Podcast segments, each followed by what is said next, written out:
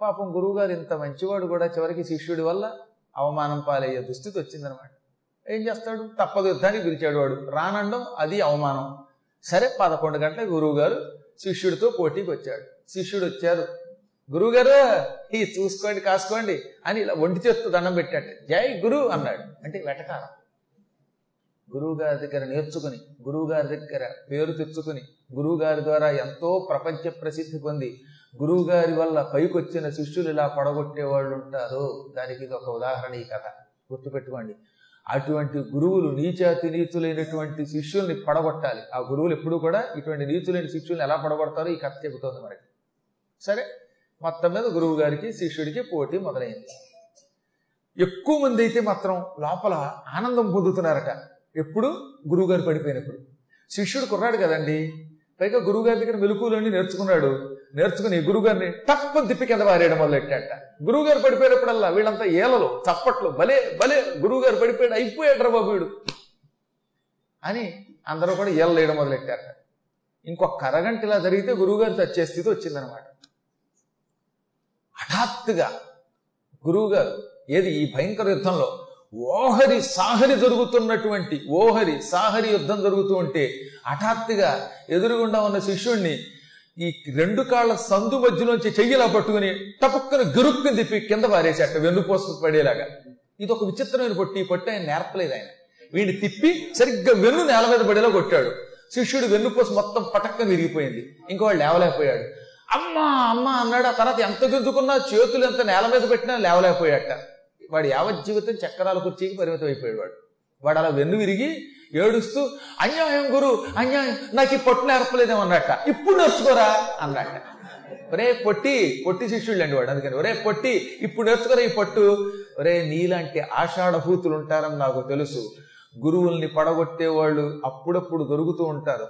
నేను అందుకే అన్ని పట్లు నేర్పి ఒక్క రెండు పట్లు మాత్రం నీకు నేర్పలా. అత్యావశ్యక స్థితిలో ఆ రెండు పొట్లతో అవతలని చంపగలను. ఆ టెక్నిక్ ఇది. ఇప్పుడు నేను పట్టుకుని కింద పారేశానుగా ఇక ఇప్పుడు నేర్చుకుని నీ శిష్యుడికి చెప్పుకో అన్నట్ట ఇంకేం నేర్పుతాడు వీడు? ఇక జీవితంలో లేవలా. ఇంట్లో కూర్చొని అలాగే గురువు గారికి ద్రోహం చేశాను భార్యావడి కాపడం పెట్టన్నట్ట దుర్మార్గులైన శిష్యుల్ని పడగొట్టడానికి గురువులు ఆ మాత్రం టెక్నిక్ కట్టే పెట్టుకోకపోతే కొంపలు ఉరుగుతాయి మంత్రములు అవతల వాడికి ఇచ్చినా ఆ మంత్రంతో గురువుగారిని పడగొట్టాలని చూసేటటువంటి శిష్యులు ఉంటారు సరే వాళ్ళని నుంచి రక్షించుకోవటానికి గురువులు కొన్ని మంత్రశక్తుల్ని మాత్రం పొరపాటును లీక్ చేయరు.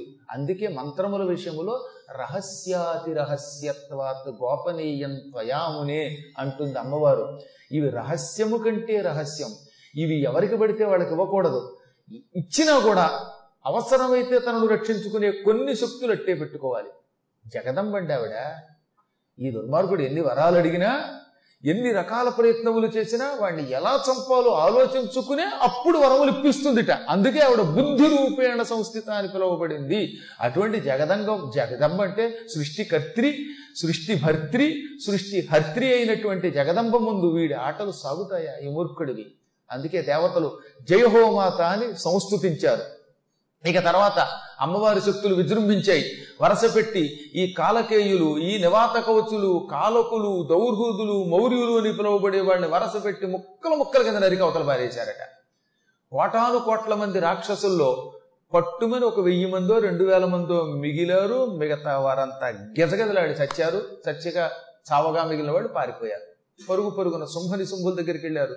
ఓ నిశుంభ శుంభ ఘోరం జరిగిపోయింది. జీవితంలో మృత్యువే లేదు అని వెర్రవేగిన మన రక్తభేదుడు విచిత్రంగా మరణానికి గురయ్యాడు. అని జరిగింది చెప్పగానే సుంభని సుంభులు తెల్లబోయారట. ఏమిటి విచిత్రం? రక్తభేదుడికి మరణమా? అది కూడా ఇంత చిత్రంగానా? ఒక స్త్రీ అంత నాలుక పెంచి నాలుక మీదకి వాడిని లాక్కుని వాడి రక్తం నేల మీద పడకుండా చూసి నెత్తురు బొట్టు చెమ్మకుండా చూసి వాడిని చంపిందా? దీన్ని బట్టి చూస్తూ ఉంటే వచ్చిన ఆవిడ సామాన్యురాలు అయ్యి ఉండదు మన మృత్యువే అయి ఉంటుంది. దేవతలు రకరకాల చిమ్మిక్కులు చేస్తూ ఉంటారు. కపటాలు పన్నుతూ ఉంటారు. వాళ్ళు మంత్రోపాసకులు. భయంకరమైన తమ మంత్రశక్తులతోటి ఈ శక్తిని సృష్టించి ఉంటారు. ఇప్పుడు ఈ హతశేషులైన దానవులు చెప్పిన దాన్ని బట్టి చూస్తే వచ్చిన శక్తి సామాన్య స్త్రీ కాదు. త్రిమూర్తుల భార్యలు కూడా అయి ఉండరు ఇదంతా దేవతల యొక్క పన్నాగం. దేవతలంతా కలిసి ఒక తంత్ర శక్తిని సృష్టించి ఉంటారు. ఒక యజ్ఞగుండంలోంచి అభిచార శక్తిని సృష్టించి ఉంటారు అనుకున్నారు వాళ్ళు. కృత్యాన్ని ఒకటి ఉంటుందండి. ఏంటంటే యజ్ఞం ఒక గుండంలో ఏర్పాటు చేసి చతురస్రాకారంలో ఉన్న ఒక యజ్ఞగుండాన్ని తయారు చేసి అందులో లోక రక్షణ కోసం కానీ లోక లోక భక్షణ కోసం కానీ తాంత్రిక శక్తిని సృష్టించే ఒక ప్రక్రియ ఉన్నది. శత్రువులను సంహరించటానికి పుట్టించే ఒకనొక ఆసురీ శక్తిని భయంకర శక్తిని దుష్ట శక్తిని క్షుద్ర శక్తిని కృత్య అంటారు. లేదా అభిచారిక శక్తి అంటారు. ఈ శక్తుల్ని సాధారణంగా క్షుద్ర మాంత్రికులు ఉపయోగిస్తారు.